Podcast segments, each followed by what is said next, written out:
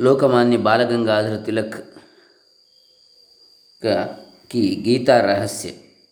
श्रीमद् भगवद गीता पर लोकमान्य तिलक की टीका।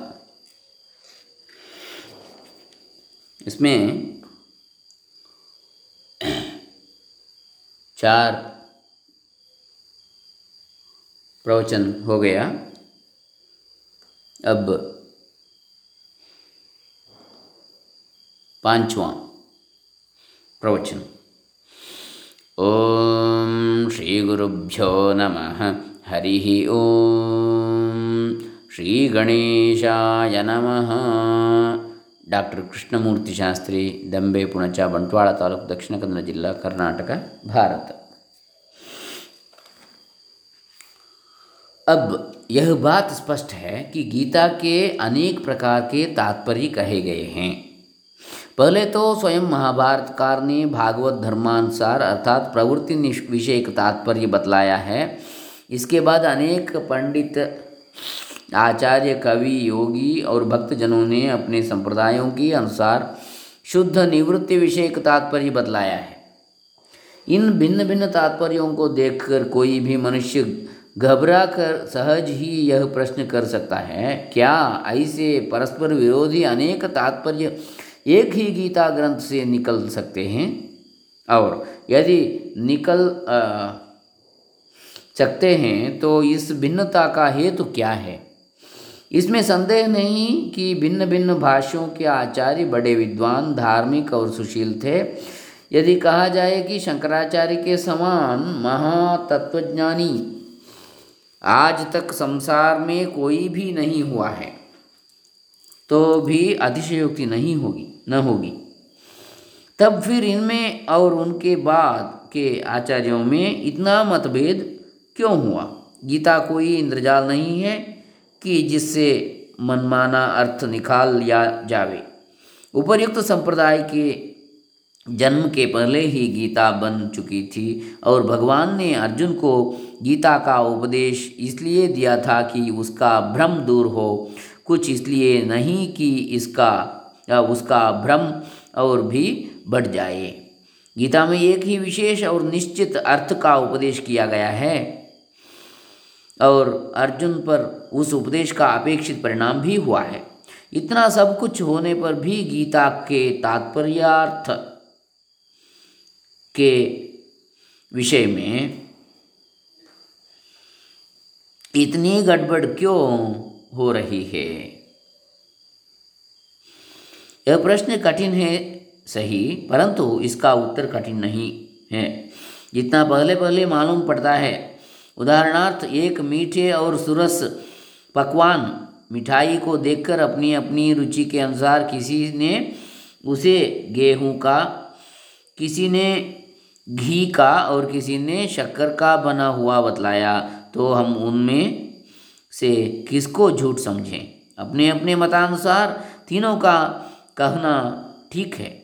इतना होने पर भी इस प्रश्न का निर्णय नहीं हुआ कि वह पकवान, मिठाई बना किस चीज़ से हैं।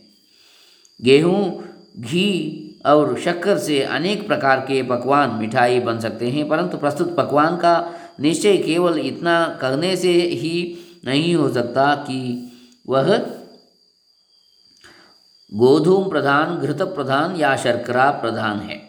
समुद्र मंथन के समय किसी को अमृत, किसी को विष, किसी को लक्ष्मी, ऐरावत, कौस्तुभ, पारिजात आदि भिन्न भिन्न पदार्थ मिले, परंतु इतने ही से समुद्र के यथार्थ स्वरूप का कुछ निर्णय नहीं हो गया।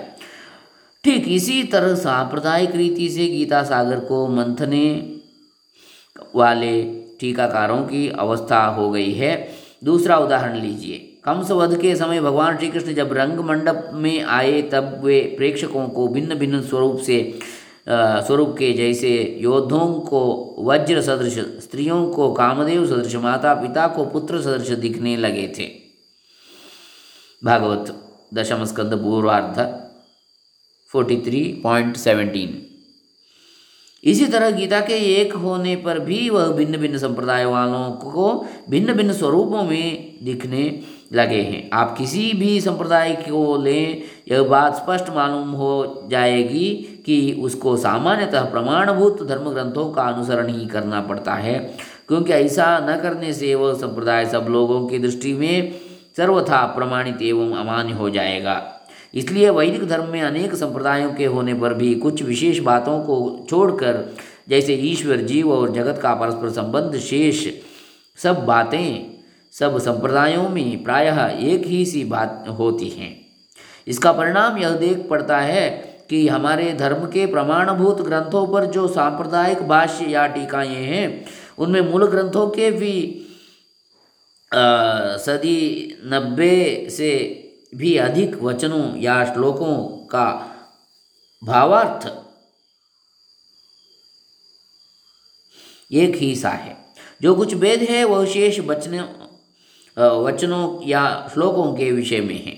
यदि इन वचनों का सरल अर्थ लिया जाए तो वह सभी संप्रदायों के लिए समान अनुकूल नहीं हो सकता।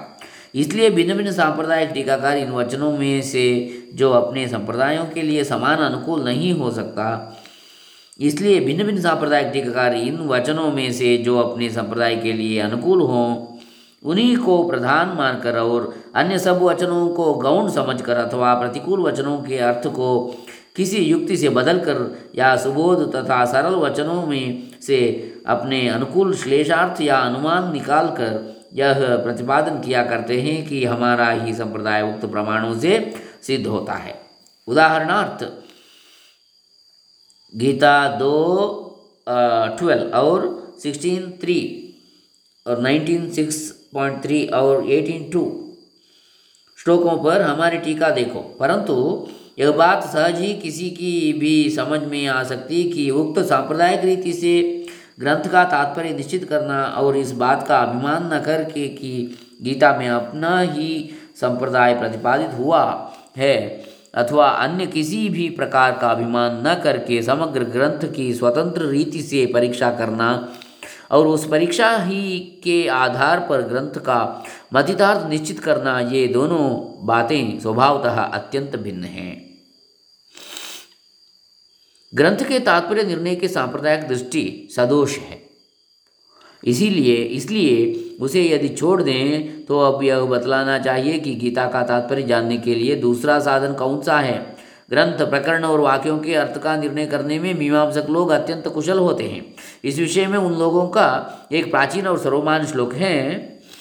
उपक्रमोपसंहारो अभ्यासो अपूर्वता फलम अर्थवादोपत्ति च लिंग तात्पर्य निर्णय। जिसमें वे कहते हैं, किसी भी लेख, प्रकरण अथवा ग्रंथ के तात्पर्य का निर्णय करने में उक्त श्लोक में कही हुई सात बातें, साधन, लिंग स्वरूप है। इसलिए इन सब बातों का अवश्य विचार करना चाहिए। इनमें सबसे पहली बात उपक्रमोपसंहार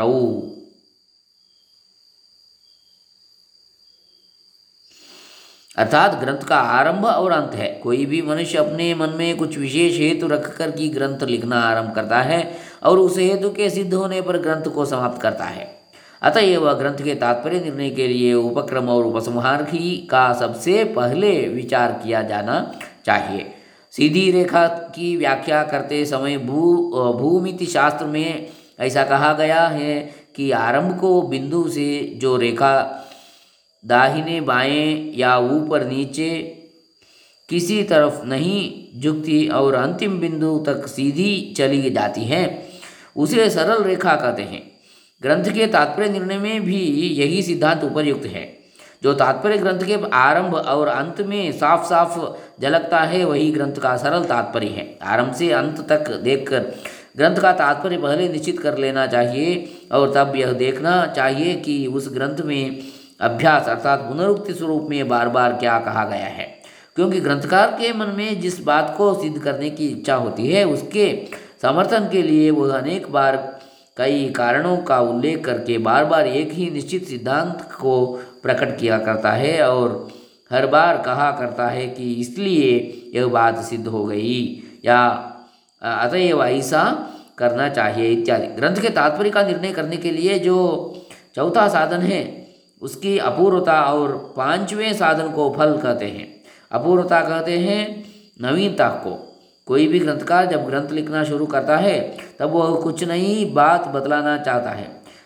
बिना नवीनता या विशेष वक्तव्य के वह ग्रंथ लिखने प्रवृत्त नहीं होता। विशेष करके यह बात उस जमाने में पाई जाती थी जबकि छापा खाने नहीं थे। इसलिए किसी ग्रंथ के तात्पर्य का निर्णय करने से पहले यह भी देखना चाहिए कि उसमें अपूर्वता, विशेषता या नवीनता क्या है। इसी तरह लेख अथवा ग्रंथ के फल पर भी, अर्थात उस लेख या ग्रंथ से जो परिणाम हुआ हो, उस पर भी ध्यान देना चाहिए। क्योंकि अमुक फल हो, इसी हेतु से ग्रंथ लिखा जाता है। इसलिए यदि घटित परिणाम पर ध्यान दिया जाए तो उससे ग्रंथकर्त का आशय बहुत ठीक ठीक व्यक्त हो जाता है। छठा और सातवां साधन अर्थवाद और उपपत्ति है। अर्थवाद और उपपत्ति। अर्थवाद मीमांसकों का पारिभाषिक शब्द है।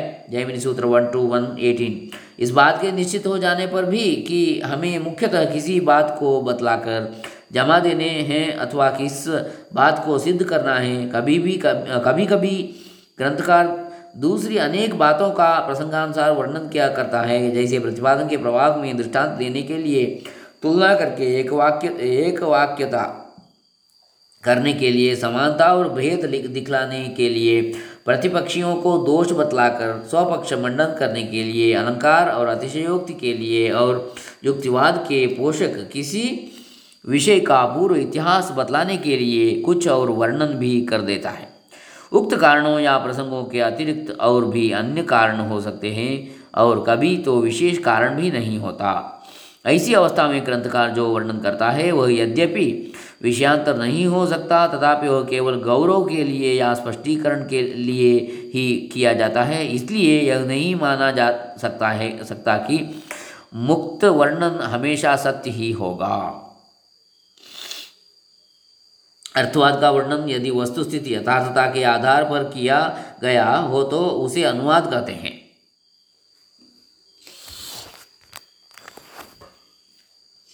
यदि विरुद्ध रीति से किया गया हो तो उसे गुणवाद कहते हैं। और यदि इससे भिन्न प्रकार का हो तो उसे भूतार्थवाद कहते हैं। यथार्थता अनुवाद, विरुद्ध रीति से गुणवाद यदि विरुद्ध रीति से किया गया हो। यदि भिन्न प्रकार का हो जाए तो उसे भूतार्थवाद। अर्थवाद सामान्य शब्द है, उसके सत्यासत्य के अनुसार उक्त तीन भेद किए गए हैं।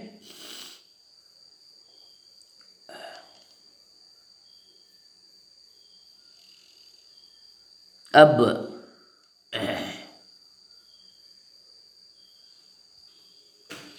अधिक क्या कहा जाए? कभी कभी स्वयं ग्रंथकार यह देखने के लिए सावधान नहीं रहता कि ये अप्रधान बातें अक्षरशः सत्य हैं या नहीं। अतएव ये सब बातें प्रमाणभूत नहीं मानी जाती। अर्थात यह नहीं माना जाता कि इन भिन्न भिन्न बातों का ग्रंथकार के सिद्धांत पक्ष के साथ कोई घना संबंध है। उल्टे यही माना जाता है कि सब बातें अनावश्यक अथवा केवल प्रशंसा या स्तुति के लिए हैं। ऐसा समझकर ही मीमांसक लोग इन्हें अर्थवाद कहा करते हैं और इन अर्थवादात्मक बातों को छोड़कर फिर ग्रंथ का तात्पर्य निश्चित किया करते हैं। इतना कर लेने पर भी उपपत्ति की ओर ध्यान देना ही चाहिए। किसी विशेष बात को सिद्ध कर दिखलाने के लिए बाधक प्रमाणों का खंडन करना और साधक प्रमाणों का तर्कशास्त्रानुसार मंडन करना उपपत्ति अथवा उपापादन कहलाता है। इतना कर लेने पर भी उपपत्ति की ओर ध्यान देना ही चाहिए। किसी विशेष बात को सिद्ध कर दिखलाने के लिए बाधक प्रमाणों का खंडन करना और साधक प्रमाणों का तर्कशास्त्रानुसार मंडन करना उपपत्ति अथवा उपादन कहलाता है। उपक्रम और उपसंहार रूप आद्यंत को, आद्यंत के दो छोरों के स्थिर हो जाने पर बीच का मार्ग अर्थवाद और उपपत्ति की सहायता से निश्चित किया जाता, जा सकता है। अर्थवाद से यह मालूम हो सकता है कि कौन सा विषय अप्रस्तुत या आनुषंगिक अप्रदान है।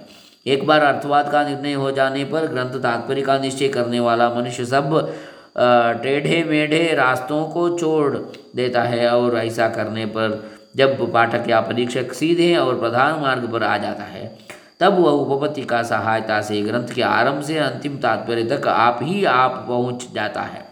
हमारे प्राचीन मीमांसकों के निश्चित किए ग्रंथ तात्पर्य निर्णय के ये नियम सब देशों के विद्वानों को एक समान मान्य है।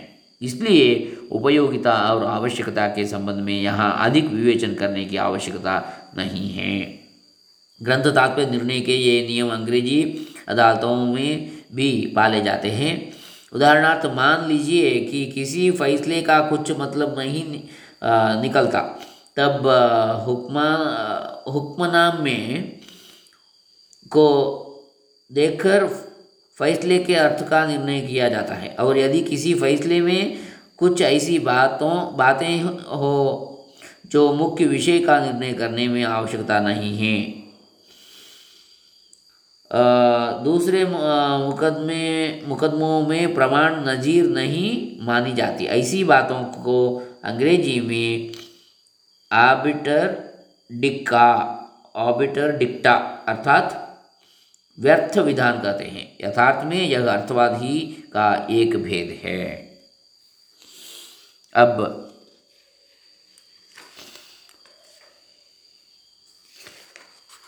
इसका स्टॉप करूँगा। अगला कल देखूँगा। हरे राम, हरे कृष्ण। लोकमान्य ಬಾಲಗಂಗಾಧರ तिलक ಅರ್ಪಿತಮಸ್ತು सर्वे ಜನ ಸುಖಿನೋ ಭವಂತು लोका समस्ता सुखिनो ಭವಂತು ಓಂ ದತ್ಸತ್ ये पांचवा भाग है